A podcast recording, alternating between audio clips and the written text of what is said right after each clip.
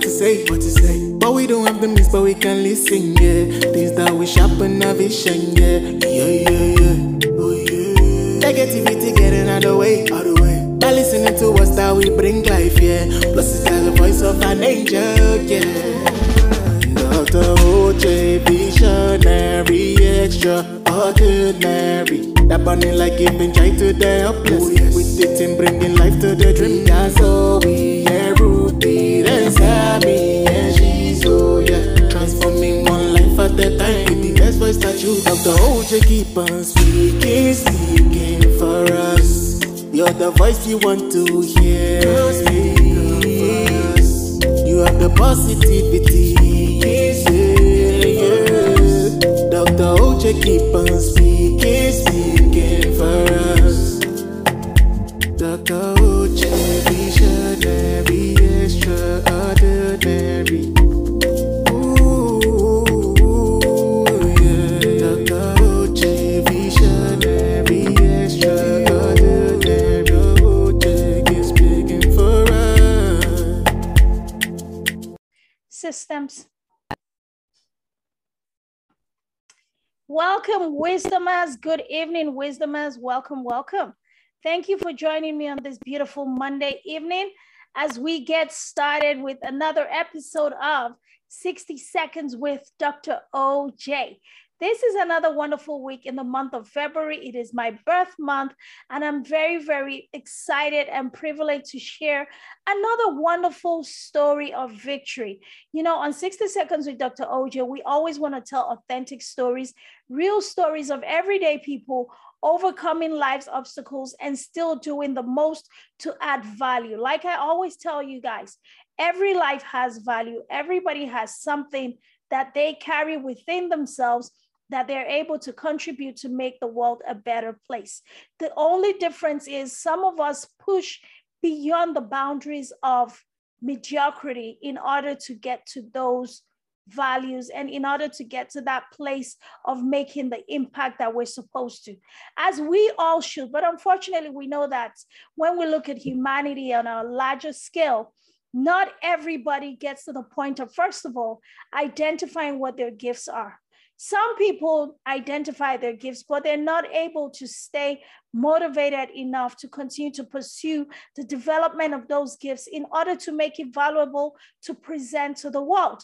And some people are faced with obstacles, things that stop them in their tracks. And then once they get stopped with those obstacles, they don't have a way, or they're not able to muster up the courage to get up and start moving forward again. And that is the situation that our guests, you know, some of our guests find themselves. But our guest today was able to change the narrative.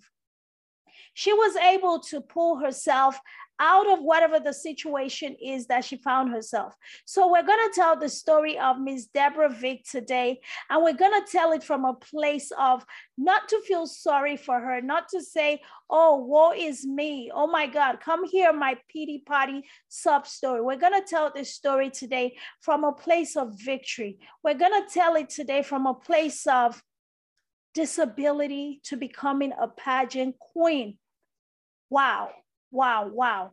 How do you even maneuver that? How do you even begin to think that that is a possibility? But Deborah, Deborah Vick is a testament to so many wonderful women, young girls, any human being living and breathing out there to say, if I could have made this work, you can too. I'm watching Miss Deborah Vick on another device right now, and she has breathing tubes in her nose. She has several things that helps her to carry out activities of daily living. These are things that regular folks like you and I take for granted. Yet, a lot of us who have all of our abilities intact, we don't do half as much as Deborah Vick. And for that, I am so privileged and honored to be able to share this platform with her, to tell her story today. Welcome, Miz Deborah Vick. Thank you so much, Doctor J. I, I, I really appreciate, you know, this opportunity. And I know we met in Clubhouse and we were sharing our stories. And for those that are listening, I have, as, as was explained, I have multiple rare diseases. I have at least four disease, rare diseases and many comorbidities. But that's not really the story of what I like to share about. And although I have a wheelchair, I do have full back braces, leg braces, and oxygen, amongst many other things. My story is about overcoming the odds, finding ways to make things happen, to find a way to still share my story, to still give back to the world in uh, in a heart heart-centered servant leadership perspective. I'm really aware of my limitations, but I'm also aware that I can still make a difference. And that is, a, for me, and especially the reason why I'm doing this Miss Wheelchair competition this year and serving as Miss Wheelchair California U S A, I want women of all ages, all abilities, all socioeconomic, ethnic backgrounds, for every single one of us to realize there is beauty in everything and in all of us. And that is a big reason why I became an advocate in terms of this beauty pageant. And I do, and in terms of my medical advocacy and education awareness advocacy. Wow, Miz Deborah. Sorry, it's this weather, but we're going to keep moving forward. I'm telling you, you know, that introduction does not even do justice to who you are. And you know, the work that you do every single day. You do it in spite of everything else. So now we're going to double back a little bit so that everyone can understand a little bit, because I don't think we can ever understand all of it.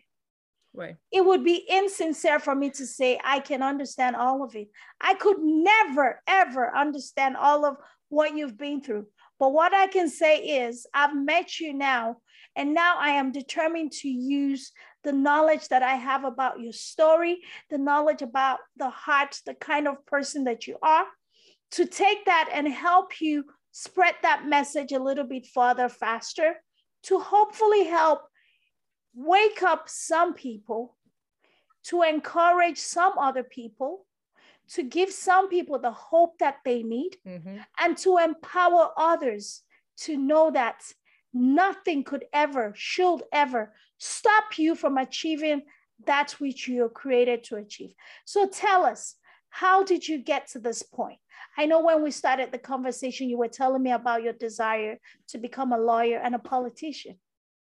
Yes, that was my dream from a very early age.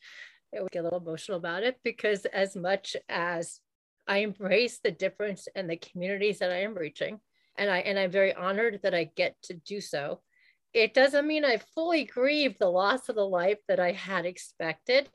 Uh, actually, this past year, when I was a collaborative author in the Absolute Will book, I wrote about my latest diagnosis of the myasthenia gravis and how that impacted me and my family.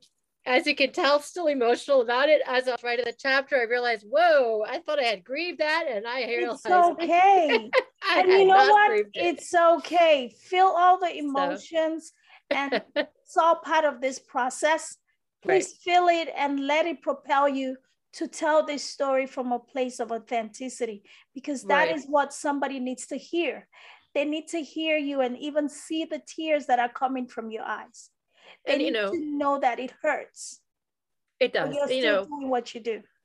It it does hurt. And for me, I, although others find me to be quote unquote eloquent or a good public speaker, I will tell you, I hopped on to Clubhouse a year ago, which just was my year anniversary last weekend. So it actually has been a year since I've been on Clubhouse, but I popped onto these platforms because with the myasthenia, my ability to speak really became limited.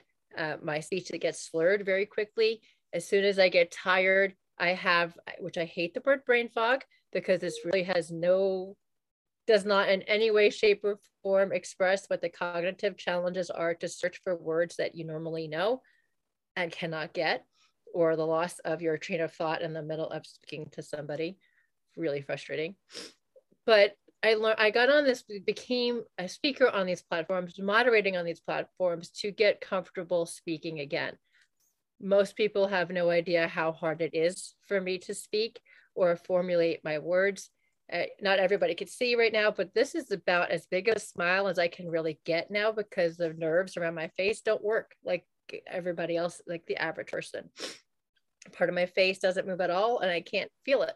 So if even the enunciation has to come internally from the inside of the mouth, and not, and you know, as much as I can from the lungs that are at best fifty percent functioning, it's definitely more of a challenge. So you have the physical and the cognitive challenges on top of the emotional drain that it takes to do daily activity, because uh, not only do I have myasthenia gravis, I have a thing called POTS, or a lot of people it's called, it's from autonomic dysfunction.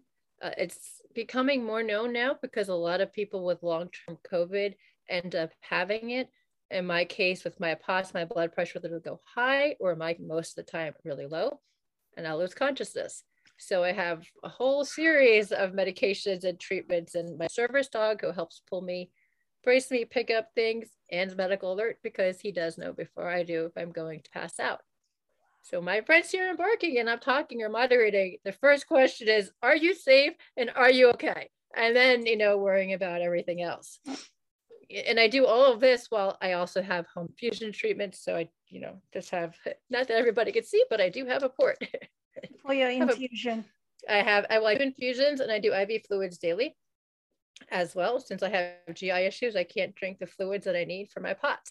So it's, and that's all on top of my original disorder of Ehlers-Danlos, which is E H L E R S, Danlos, D A N L O S.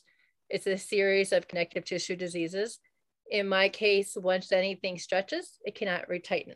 So other than what is fused, everything else either subluxes or dislocates. And many of my internal organs are affected as well. So it kind of is a running joke in my household of what is not affected versus what is affected. When the doctor's like, hey, so what's going on with you today? And my family's like, well, what's not really happening is probably a shorter list than what is happening. So it's a, a very much of a falling apart body. And this is one of those examples where it is mind over matter. You know, it's not to say that my mind makes it that I can function, because quite frankly, I have significant limitations. However, I can choose what I do even from the bed, you know, and, and I would say more than seventy percent of the time I'm in bed. I have a nice bed that inclines. I have a reclining chair in my office area. I have a whole crafting station next to my bed, a crafting station in my office, because I do a lot of crafting as my mindfulness programs mm-hmm. and activities. So it, it is about choosing how do I respond to the challenges, right? It's challenges are there. So now what do I do about it? And, you know, as much as I do want to finish that law degree, as hard as it is not to have that degree, I, I realize I can't sit for the California bar exam, but I am an advocate. And I know that advocacy work, and we all know this, anybody who's been to a legislative office or even a doctor's office knows having a title of the higher education makes a difference in how we're treated. It yes. shouldn't, but it does, right? It does. And it, it makes does. that difference. And being five units away out of an eighty-eight unit program, having wheeled across the, the, the stage in my grandfather's doctorate gown was really hard. And the fact that they wouldn't allow me to complete the degree, it was past the time limitations. It wasn't even having anything to do with my condition, to me personally, the organization that made the compound for my internal pump, because I do have, I like to say I'm a cyborg or decommissioned cyborg when kids ask what's wrong with me. I have an internal pump for my pain management, and it's compounded medications. They overdosed it by a significant amount. That seriously impacted me for years to come. Then I had children and it, back surgeries and neck surgeries and pump surgery, a number of surgeries. I probably had about seven or eight surgeries over the ten period, ten year period, developed my POTS and developed myasthenia gravis, started on some chemo treatments and other things, and eventually asked to be able to complete it. And they said no. So I'm still trying to battle that front, and I'm not really yet winning that. But I have taken at least that experience and that knowledge to be able to help other communities. And, you know, I wouldn't give up the challenges I've had. I would take less pain. I would completely and utterly take the less pain, hands down. No doubt about it, because that is the one thing that they have the hardest thing to do is managing my pain. But I wouldn't give up the experience, because I am much more empathetic than I've ever been before. It's like you said, we can't understand every single person's situation, but we can be more empathetic to listening to the experiences, you know. And in college, I worked at a disability center. So I worked with students that have everything from neurodiverse situations to actual cognitive damage from brain injuries to visual impaired to physically impaired. But it wasn't until these disorders caused my own neurodiverse challenges that I truly, really understood what it's like to lose track of what you want to say mid-sentence. Or somebody from my friend who has cerebral palsy, and I did my first interview with somebody for um, soon to be a podcast. She has cerebral palsy, and we were talking about how that stress can make it so much harder to get your words out or forget your words. And although I'm not in her situation, I can have so much more empathy now because I know how hard I have a hard time getting my words out. And I normally, which I don't have right next to me, but I normally have my iPad and my little adaptations for my handheld uh, pencil to be able to da- have a holder for it, to be able to make my notes when I'm moderating. I always do that. Otherwise, I will forget what I want to say or even who I'm speaking to. So I have all these nice little tricks, everything from voice recognition software. At times when my eyes are going bad, a version of voiceover software, you know, and all these different things that have given me a different insight to what others are going through. And I do think it's everything happens for a reason. And I am a former New Yorker who is really stubborn. So if some people say really brave, I'm not sure if it's brave or stubbornness or all of it combined. But being a type A New Yorker, we definitely have that um, tenacity. Let's go with that.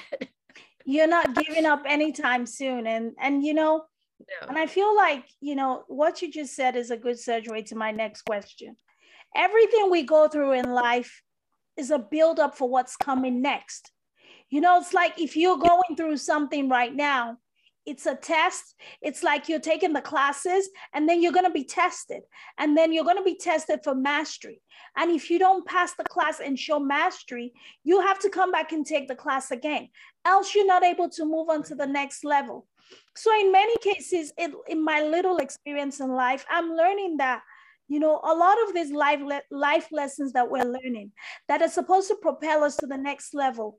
And the more we fight against it and we resist the, the urge, or we resist the lessons and the test and everything, rather than embracing it and saying, what are you trying to teach me in this moment? That, you know, all of these things, and then try to embrace it. I'm just, everything I'm telling you, I tell you, these are things that I struggle with and I'm still trying to learn. I'm a student of life. So when I have my podcast and I get to talk to amazing guests like you, I'm very blessed, because for me, it enriches my life to say, wow, look at this person's story. And I'm able to take something away from it. And I realize that if I'm able to take something away from your story, that helps me. Every other person listening also has something to learn from it. So nobody would ever wish for something that happened to you, such as your situation. I would never right. wish it on anyone. And I know you would never wish it on anyone. But no. Now you're such an amazingly empathetic, sensitive human being who is doing a lot more work than they did before they came into this situation. What are some of the things, the work that you're doing right now in, in light of your advocacy and being able to help people? What are some people, what are examples of the types of people that you're able to serve now within the capacity? You know, it's not the best of times, but it's not, it's not the worst of times either. Would you agree so with me? I love, absolutely. Um, and I love that question. And, I, and I'll definitely say it's definitely not the worst of times. Uh, last Two months ago, I was in the hospital for almost two weeks with a blood, rare blood infection. Not to say blood, not, I have a des- desire to collect rare diseases. So I was actually there with a bacterium infection. My port had to be removed and wow. had to heal. And yeah, it was not a fun experience.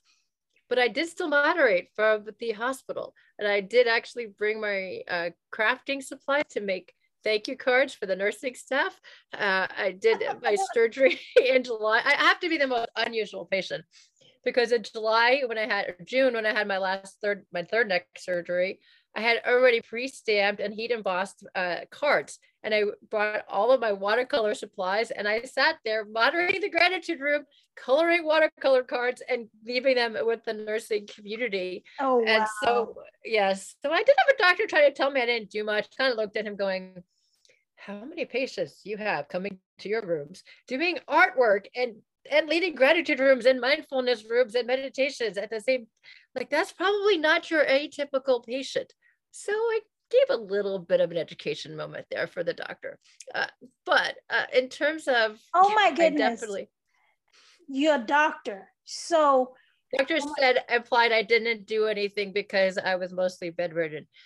My husband instinctively took several that steps back. Quite, that was quite insensitive. And, you know, a lot of healthcare professionals have been accused of lacking bedside manner.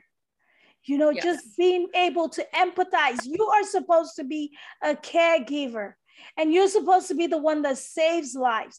And you're in there just saying things that are insensitive. You should be the number one person who understands the extent of the pain and the, and yes, the situation the person is. And we have a lot of our physicians just being completely insensitive. They learn the skill, but I guess they don't learn the humanity part of it. Well, and that's the problem, is they, they, there's a disconnect with that. And I've had some absolutely phenomenal doctors, and they've been amazing. And my nursing staff, especially the ones in my home healthcare nurses, I, I love beyond belief. They have done so much for me. I've also, though, had a number that have uh, questioned me, questioned my abilities or my desire to do things. I even remember when I was first coming of age in, in college, and it was very clear I'd already been diagnosed with a thing called R S D, now known as C R P S, which is chronic regional pain syndrome. It's actually extraordinarily painful, where the nerves take any sensation as pain. Couldn't have blankets over my leg, couldn't wear stockings, nothing. And the doctor tried implying I wasn't doing anything with my life and compared me to somebody who needs surgery and was working again. Mind you, I was working a student job, was working in student government, and was doing over twenty hours plus a week in community service. I really had to do an educational moment at that, at that particular time. Most are pretty good, but I do find I, I literally now, when I'm in a doctor's office, I will make a list of the medications that I'm on, what, and if I'm in the hospital, what has been given to me, the half-life of what I start to not feel it working. As because especially with the Ehlers-Danlos, we metabolize medication faster.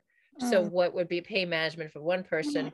it's not going to be pain management for me. For you. And so, and also because I have very often not been treated with a whole-centered patient approach, which I really strongly believe in, where you're taking in the whole mindset, the mindfulness, the mindset practice. You know, I've been doing meditation since I was twenty-eight. Now I will be forty-seven next month. I've been a meditator since I was forty, twenty-eight years old. I've been leading meditations now for almost a year and a half. I, you know, you can't see it, but I have my singing bowls next to me in here. I do the singing bowls. I do sound bath ther therapy projects. You know, I do try, and I'm a very much creative endeavors. I do teach using mindfulness, creative moments to bring together the whole mindset, mindfulness moments, as well as a gratitude. So I do believe in the whole patient approach, and pretty much I have done quite a lot of Eastern and Western medicine. So I believe in balancing that as well. But back to your question about, you know, where I'm at, it's actually a couple major things happening for me right now. I am just starting to record for my own podcast to start sharing yeah. uplifting and empowering stories of, of women, especially, uh, and with Women three sixty radio show, with the Fireside Channel. And I did just record my very first interview for doing for a podcast, trying to fix the audio a little bit on it. Yay, but congratulations. I, thank you. I really want to highlight these stories of people. Another major thing, and I cannot miss saying this because this is the month of February, at the end of this month is Rare Disease Week. It is the last day of the month is Rare Disease, is uh, not international, I think it's international, it's definitely National Rare Disease Day. And it is a day where we focus on advocating for legislation that helps bring, if not research that will cure us, because we're not expecting miracles yet. Uh, I ideally would love cures, but there are over seven thousand rare diseases that do not have cures. But if we can at least bring attention to research that will help enhance our lifestyles, our quality of life, that is a plus. And especially because over eighty percent of these diseases affect children, many of which end up being fatal, you know, and I always get emotional when I say it because I am a parent. I mean, my kids fortunately don't have these, but I've been at conferences where parents who are advocating have lost two. Like one of the, my first Global Genes Conference that I went to two years ago, a, a husband and wife team were given an award for their advocacy work. They lost two of their three children to a rare disease, oh, both wow. within a week of each other, you know, and it's heartbreaking to hear that, right? And heartbreaking to say it. So this is the last day of the month, is a rare disease day. And we're working with a couple of different agencies to highlight what it is like to live with a rare disease, what it's like to go undiagnosed. Um, so many of us have a long, very long diagnostic journey. Hmm. Uh, my first injury, I was thirteen. I was on crutches from age thirteen on, and I wasn't diagnosed with Ehlers-Danlos until I was almost twenty-five. And it took almost eight years to get diagnosed with dysautonomia, dysfun- dysautonomic dysfunction, at least another four or five to get myasthenia gravis diagnosed. Nonetheless, all my comorbidities. So it's to shine a light on what it's like to live with a rare disease. How does that impact your family? Uh, how does it impact your finances? I mean, I give the example all the time. I'm lucky. I'm married to my college sweetheart, and yet it still strains us. It's, I mean, we've been together for twenty-six years. It doesn't mean that there's not a strain, because I'm either advocating or crashing, right? And it's it's a very hard balance to find, or I'm in too much pain to have the intimate moments that a husband and wife have because my pain levels are just, you know, sky high. Or yeah. the other element, my poor husband is stuck, you know, not stuck. He has a great job, but he can't necessarily leave that job right now because of the insurance. I like to say I'm the definition of high upkeep because my medical expenses are really expensive, and most insurance plans don't cover that. So until, if he ever wants to leave a job that he's at, he can't until he can find a way to have medical coverage for me. And that's not an unusual situation. And I know I am way more blessed than so many people that I interact with. I mean, I was just, you know, a little, just at one point in my other room over there, but I was just on a, on a call. We were just in a room at Clubhouse. I, we were talking about living with chronic illness and how gratitude's changed our mindset. Almost all the other people, moderators, have to sell clothing or sell things that they have in their homes or not get medications that they need to get the medical care they need. Uh, one of my friends who I've been moderating with since the very beginning for the past year, her cat's sick. Her cat yeah. is her, her emotional support service animal, right? She, that, she lives alone. Her companions are her cats. One is really sick, and she doesn't have money to cover medications barely. Nonetheless, the five hundred dollar bill that just was received for today and whatever tests are going to be done tomorrow has to create a GoFundMe account just to raise funds for her cat. And and I'm not and I, and I mentioned it's not to, for people to feel bad, but to realize that we want to do things, but most people don't have jobs that are part-time that are willing to pay us to do a part-time position that, for some people like her, wouldn't lose her Social Security benefits or giving some coverage for medical care, but allow her to also be able to pay for the care of her cat. And so, woman used to work at five, Fortune five hundred companies, right? And now she can barely cover her basic daily living expenses. So, it's a goal of mine to shine a light on these challenges because they're real. There are people that want to do things, that have skills, but they're not being connected with businesses, and businesses are not understanding how to help. Right. So yeah. it is now, I'd love to be able to bridge that gap. That's my longer term goal, is to be that bridge between the disability arenas and the business worlds, saying, here are people, here are skills they have. How can we unite this together to have contractual jobs, to give them ability to make some money, to at least not having to choose between medication and food. Nobody should have to Nobody choose. Nobody should have to choose. Yes, definitely, Miss Vick. Oh my God, that is wonderful. So Tell me about Victorious. I know your brand just kind of evolved quickly a little bit. It used to be yes, variability. Variability, now it's Victorious.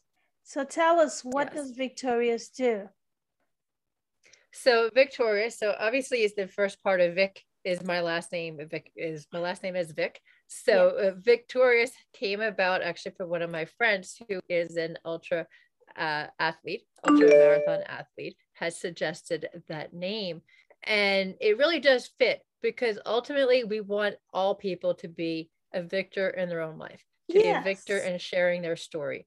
You know, constantly, not constantly, many of us hear that we should be the heroes in our own stories. Often we don't see ourselves that way. Mm-mm. We look at ourselves in a very harsh light. I'm I'm included in this. I have often looked at myself way harsher than most people else would look at myself. I will look at myself through a much different lens than I would look at anybody else. But I'm changing that narrative to a narrative of empowerment, of uplifting myself and uplifting those around me. So the Victorious is really looking at the whole person and uplifting people together, you know, and, and my little symbol has the two hands, kind of like the hands that hold the heart or the earth, yes. but instead it's holding um, a wheelchair, person in a wheelchair, right? Person in a wheelchair, person standing, because together we all can be victors, right? We can all I be victorious. So we, and it's doing it together. It also It's reminiscent of my wedding dance as well, so I won't lie.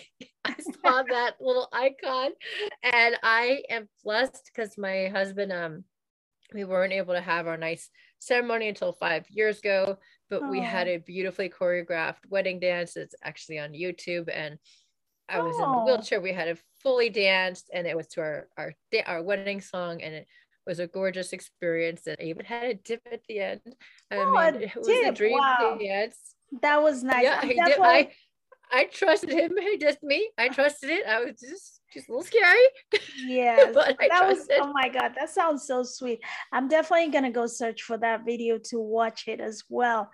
Honestly, Miss Miss Deborah, your story is very inspiring. But not only have you gone through all of these debilitating conditions that have and continues to break your body down. You know, but you're, you're not allowing that to stop you in your tracks. You're not freezing through life and just allowing life to happen to you. You are one of those wonderful champions who embraces, you're embracing everything and you're allowing life to happen for you. And that that's why you're going full throttle. A lot of people on Wisdom don't realize this, but there's a picture of Miss Deborah up here where she's wearing a beautiful tiara. So she is a pageant queen. And I'm like, say what? And that was one of the things that attracted me to her, because as soon as I heard pageant queen, I said, what? A lady in a wheelchair who's into pageantry? That's my kind of girl. Because I also have this pageant system that I shared with you that allows us here to advocate for youth and families to live beyond domestic violence. But you're taking your yourself and putting yourself in a position to say, look, regardless of what situation life throws you in, there is beauty in every situation.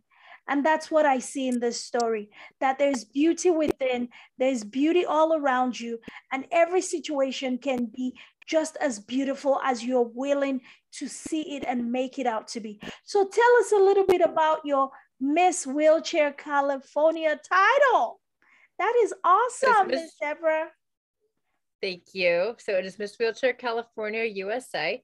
There is two different uh, wheelchair competitions. Uh, this one, the one that I'm in, involves advocacy as well as a pageantry element.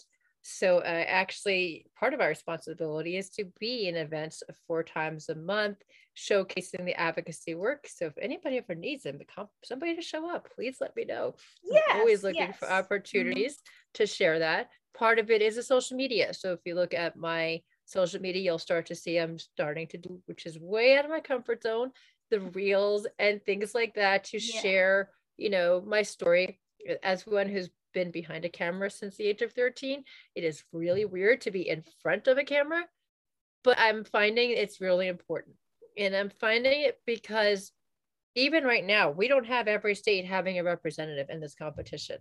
partly because women with disabilities are very often not highlighted in social media, in the movies, in any kind of magazines or anything to that extent, and seen as beautiful. I came of age on crutches. I had a lot of bullying, people kicking out crutches from underneath me because I was well endowed at the time, people grabbing my chest as well, people saying I was faking it, uh, and, and really made me made it so that I felt not accepted in social settings. I knew I was accepted in anything to do with political settings, and then and everybody knew I was I was gearing myself for a political career. Even in high school, my senior year, I helped charter uh, the Suffolk County's chapter of National Women's Political Caucus. So I was always planning for, from an early age, for that career in politics. But in terms of the social acceptance, the parties, the interactions, there was very little of that. And very, for a very, very long time, did not see myself as beautiful, as acceptable, or even as part of society because of how I looked. And of course, you add full leg braces, a full back brace, which I don't have right next to me, but I actually have a neck brace as well. Oh, wow. You know, you add all that, a wheelchair, a service dog, an oxygen tank. I got a whole lot of stuff going on. And it was really hard to feel beautiful in that. Yeah. My husband, fortunately, still finds me beautiful, which is very helpful. And, you know, when this opportunity came about, and largely because two of my friends have done this competition before, fellow advocates also with Ehlers-Danlos. Uh, my friend right now, she's Miss Washington State, Cal- uh, U S A. And my friend last year, she was uh, Miss Washington, Miss Texas. And so they recommended that I do this, partly to share my advocacy work, partly for my empowering work. You know, for example, I connected with a group that I had volunteered with just for a short while before I moved out of the Bay Area to uplift and showcase young adults that are creating fashion designs and sustainability fashion designs. And I want to highlight them, have them create something for me, and then highlight these youth in their fashion show by wearing things that they create. So I'm looking at it both as a way to uplift people with disabilities, as well as showcase all the different kinds of talent that we have out there, whether you're disabled or not, you know, yeah. And bringing that together in a setting. And in fact, uh, the program is Party Program. They are doing amazing work with uh, youth in underprivileged communities, trying to teach leadership, provide leadership skills, provide anti-bullying programs, and support the youth in these diverse communities. So just connect with them, ask if anybody wants to design something that I can highlight for them, because I'd love to bring together that education element as an educator, as one who has been involved in STEM education. I will definitely, I would definitely love to take you up on that part, because definitely you being able to work with the Honey Drops Foundation would be an honor and a blessing, because your message of hope, your message of inspiration, education, a lot of young girls will learn a lot, because there's a lot of young girls who are able-bodied, you know, they might just feel like they're not beautiful because of the color of their skin or the shape right. of their body, or some things that society, somebody has said to them, or not even said to them, they see represented on social media what the mm-hmm. ideal beautiful person needs to look like, and they're looking at themselves and like, I don't look like that. So inevitably what right. they're telling themselves is, if I don't look like that, then there must be something wrong with me. So your message transcends beyond the disabled community. It goes into right. every, even you would be amazed, like I get to work with a lot of women. I run a med spa. I get to encounter beautiful women who come in needing services, but at the core of the need of those services is their need to compensate something that's missing, to compensate for something that they feel they need to add on in order to feel their best self. Yeah. So this message is going to help every human, everybody. So I really commend you for doing all of the amazing work that you you do. And I know that I've stretched you a little bit tonight, and I would hate for you to be fully exhausted after this interview, Miz Deborah. No, but it's okay. Have, you know, I just I just want to highlight something sad. Um, yes, is that this crosses over all different boundaries, right, and all different lines. you know, it's something, when I first started advocating, I thought it was only in the disability arena. And, and it's kind of full circle for me, because mm-hmm. my original goal was to be a lawyer, not to just learn, becoming a lawyer. It was to serve underserved communities, especially coming from New York, seeing a very big disparity in legal representation and in yes. education, mm-hmm. not just socioeconomic lines, but uh, color, racial lines. I mean, just coming from Long Island, there is a very big difference in the different communities and access to education. And that impacted me greatly at an early age. And now it's kind of coming full circle, because I'm able to start bringing that, and my master's is in higher education, but diversity and recruitment in higher education. And now I'm seeing the ability to take those skills of the need for diversity and equity in education to the beauty world, to the mindset world, to the equity in medical care, which is, for those that don't know, it is very inequitable oh. based on both racial and economic lines. Oh, wow. So it's it's it's kind of becoming full circle, and I'm feeling I'm where I'm meant to be now, that all of these other experiences helped me learn how I can be better where I'm at. And obviously I am light colored, white skinned woman, and I cannot say what it feels like to be a person of color, but I do hear the stories. I can't fully understand that, and I get that. Uh, but I have been told, both in my master's and my legal program, that I would not graduate because disabled people don't graduate, so don't bother starting. So I have an inkling. It's not the same thing. It's not a daily no. experience, but it's an inkling of learning that we've not all been treated equally, and that everybody deserves that chance to be listened to, uplifted, and shown that beauty that we have. Yes. It's amazing, because whatever it is that we all claim to go through in life. For me, I'm an indigenous African, right? And I'm here as an immigrant over seventeen years, but there's still this issue where I can honestly say it took me a while, and even up until recently, for me to begin to fully understand and appreciate the plight of the African Americans.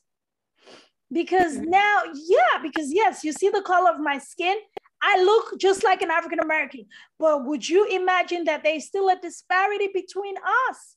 And we still right. have this divide where we're like, oh, Africans have certain privileges that they're able to take advantage of that African Americans don't. And we have such a miscommunication and misunderstanding of each other's plight. You know, just like you're saying, if we can all be sensitive, a whole lot more sensitive to each other, show more empathy, listen a little bit harder, not to respond, but to understand what the other person is going through in order to be able to live better, to have equitable existence between ourselves.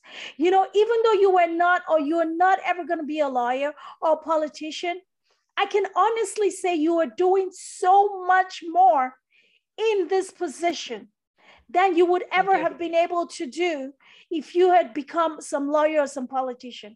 Because now you're not just serving people who truly need to be served. You are serving from a place of knowing. You are serving from a place of heart. You're not just doing it for an agenda. You're doing it because this is what your life mission has played out to be.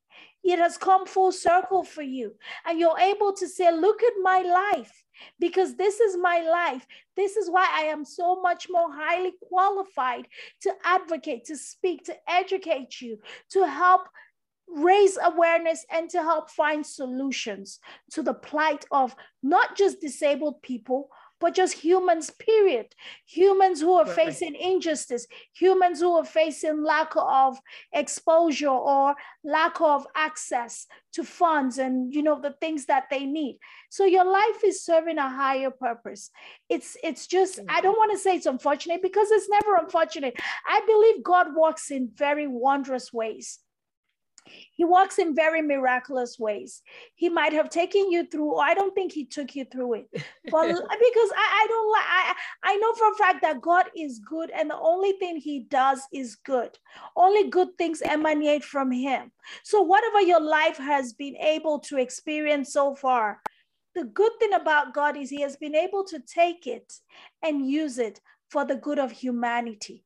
And that is what half of us can even hope to achieve, being able-bodied, being full of mind, being full of energy every single day. A lot of people are still not extending themselves enough to be able to do all that they're called to do. So me being able to share this conversation with you today is a privilege and an honor, because so many Thank people you. Are gonna hear your story. So many people are going to see your heart. So many people are going to see all of the things you've told me about, all of your conditions. And I'm telling you, they're so rare. I've never heard of a lot of them. That's why they're it's rare. Rare. That's why they're rare. I, I'm like, what is she talking about? What does that mean? But you know well, what? And so myasthenia gravis, by the way, is in the same family as M S, M L S, okay. M A, under un, under the umbrella of M D A, of muscular dystrophy. Uh, actually, I say Muscular Dystrophy Association, but it's under that umbrella. But it's similar in symptoms to neuromyelitis or to myositis, and it can impact, in my case, my vision is impacted, my breathing's impacted. It means grave muscular weakness, by the way, wow. in Latin. So yeah, there's a lot of not so fun things, but you know, something that you pointed out is that, and especially with COVID, so many of us have dealt with isolation. Now, people like myself, we've been having isolation for quite some time because I can't drive. Mm-hmm. So, uh, you know, I've lost my ability to drive. It'll be eight years since I haven't had a license now. And it's, which is not fun, by the way, when you have kids, but that again, it's that reality.